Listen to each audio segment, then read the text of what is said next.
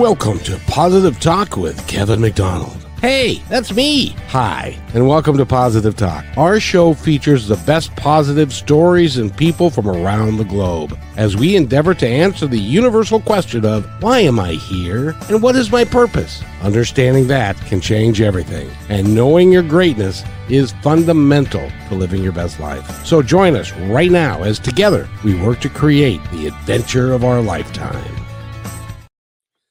Speaking of the adventure of your lifetime, we have a guest today who is uh, living that adventure of a lifetime. And it started way back when he was like 10. And uh, and it's pretty amazing the story that he has and and how it's unfolded for him over time and what he does today. He's what we would call a serial entrepreneur, which means that uh, he doesn't like working for people much. He would rather work for himself and to help other people find that path as well. And uh, uh, Tim uh, Calise is with us. And Tim, welcome to the show. How are you, young man? I am doing very well, Kevin. Thank you for having me. I got to tell you, you you are unique to say the least. I don't know very many 10 year olds that go to school with a briefcase. Um, I thought that was Uh, pretty interesting. yeah, I, I clearly knew how to get ahead socially from a very early age. You know, just because it's uh, you know it really puts you in those those pos- you know those popular circles. Uh, being a ten year old with a briefcase, but it was I think a, a little foreshadowing. I didn't quite know the difference. I emulated what was around me, uh, and I guess you know to some extent you have to play the cards you're dealt, uh, and those were the ones that I felt. Uh, I guess I I was to play at that time. I would really have loved to be a fly on the wall and listen to your sisters talk to you about do you have to carry the brief, briefcase at school? We don't want Yeah. to be around you when you do that. Um, it's Yeah. like it's like that that uh, television show Young Sheldon. Have you seen that? hmm I have, I have exactly right. You know, I, I'm I'm wondering if they would say that you know before or after I had to walk the you know tenth of a mile before you know ahead or behind them, so they they didn't have to walk next to me. Now, were they your older sisters? I had one older and one younger. Yes, Ah, yeah. you- So I was right in the middle there. and the middle child is a unique place to be for a lot of cases because the the older child tends to be the um the one that's got the most uh, uh awareness and grows up faster the youngest one is the baby i was the baby so i was kind of like by the time they got around to me it was kind of like ah he'll figure it out um and then the middle child eh, that's a unique place to be did you find that in your case Uh, I did. I was uh, obviously the only boy uh, as well with with two sisters, so I think that gave me a unique perspective. Uh, and so, you know, I, I think I always had the idea of again emulating kind of what I saw around me. My my dad was uh, was someone who put on a suit in the morning, uh, took the train to work, uh, and so I think it was one of those uh, you know uh, nature versus nurture. Uh, I think I certainly took the the, the nurture component uh, and uh, and as you know, many sons look up to their their fathers as uh, for for advi- advice and guidance, even in uh, in the nonverbal way. Uh, I think I I kind of saw what was around me and and wanted to try to play that part. Uh, you know, from from a, that age of ten. Now, my dad was an executive with Nordstrom. And so he also got up and put the suit on and and went away and he worked 6 days a week and he was in retail and all of that. Now, he never had the idea of being an entrepreneur. What did your dad do? And was he an entrepreneur? He he was not, and so that very interestingly, I think for as I look kind of in retrospect, uh, he was he worked at a large bank, and so you know did the uh, did the kind of career idea of you know out of school he went to business school uh, and then spent uh, 25 years with his employer uh, you know working his way up the ranks and you know as he was in the banking business uh, as i saw it at that time the once you get to a certain point, you know, the politics comes in and you know, I I viewed it as this kind of gladiator analogy, you know, he who can ascend the furthest can withstand the most pressure or the most pain. And I, as I as I remember and this is crazy kind of now I'm in my early 40s, you know, looking back 30 years. I just remember I was wired differently. So I liked the idea of investing. I liked the idea of money and, you know, kind of being in that world. But I had this very distinct block at that time, which was I had much more of a sensitive, kind of softer side to me. And this idea of entering the arena really was a turnoff. But I did have this very strong calling to solving problems that I saw around me. And so I mixed these kind of two worlds, if you will, the finance and uh, you know and banking and money side. With you know, if I could make a lot of money doing things that I like doing and solving problems for other people, that sounds a lot more interesting to me. So I I took the the finance path, but took it in a, a more kind of entrepreneurial fashion uh, than than the banking route.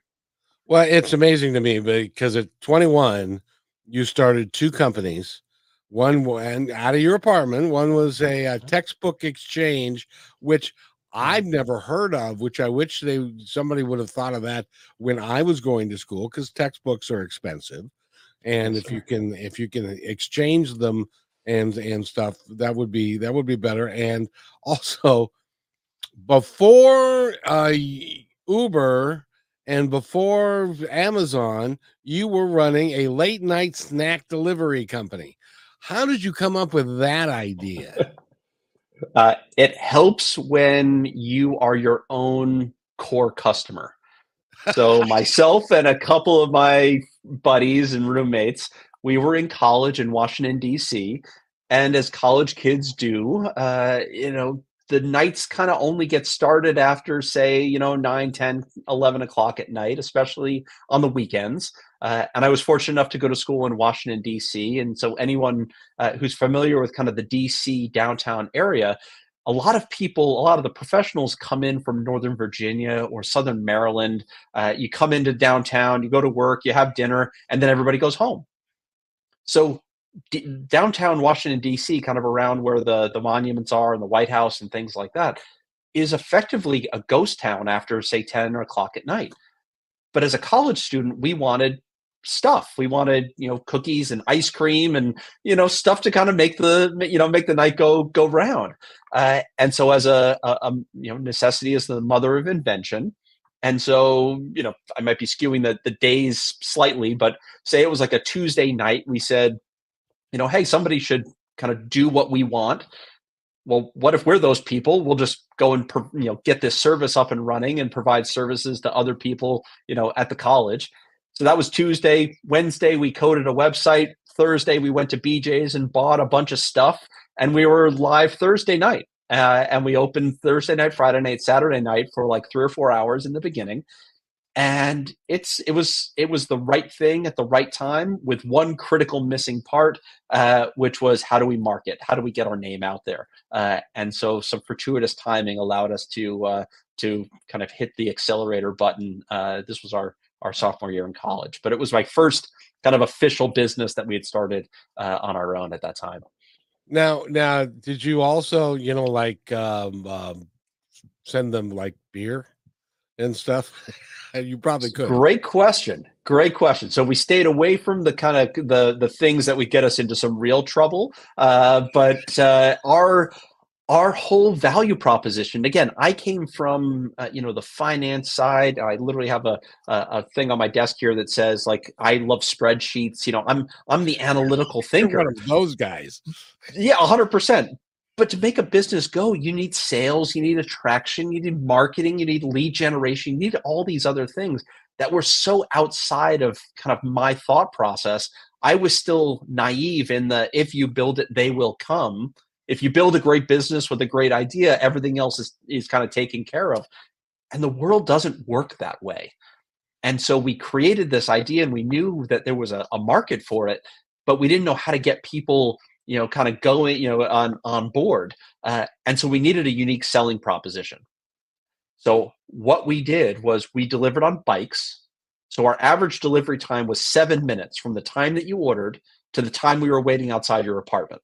Oh man. Which funny enough is just enough time for you to call us or submit a request when you're leaving a bar or a club or something that we would be standing outside your door when you got out of this is pre Uber, you know, out of the cab, out of the out of the taxi.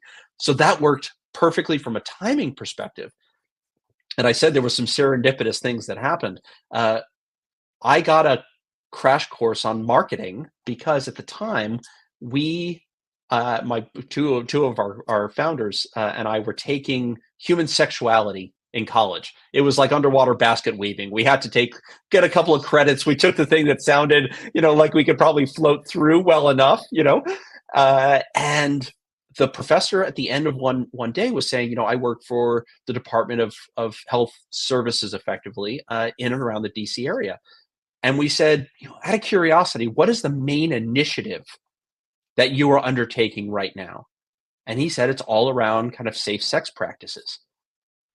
And my buddy's ears perked up and he said, We got to go talk to the professor. And I'm the pitch guy. I, I'm I have very few skills, but one of them is kind of getting the storytelling right. And he was much more, you know, he was much uh, too gruff for for for this uh, pitch. So I said, "Hey, you know, professor, I happen to notice, uh, and you know, that you mentioned the initiatives you have going. You know, I'd love to learn a little bit more. Um, and would it be helpful for you to get access to your core customer at the exact time that you would want to get in front of them to deliver your message. And he said, Oh my gosh, that would be amazing. I said, Well, I have 18 to 22 year old college students at the hours of 10 p.m. to 2 a.m. And I want to figure out a way to work together. I said, What can we do together? And he said, I have 10,000 free condoms I can give you. I was going to ask, that was coming up. So our next thought was, okay, well, we can just put them in the bag or we can sell them or we can do something. So we included a free condom with every order from that day forward. And that's brilliant. We became the guys after doing sampling and all of this other stuff. Some giveaways. It became our calling card at that time, and our sales went through the roof because everyone talked about it. And so it it taught me as an analytical guy that you know sometimes the thing you need to actually make a business go is just something it's like a pattern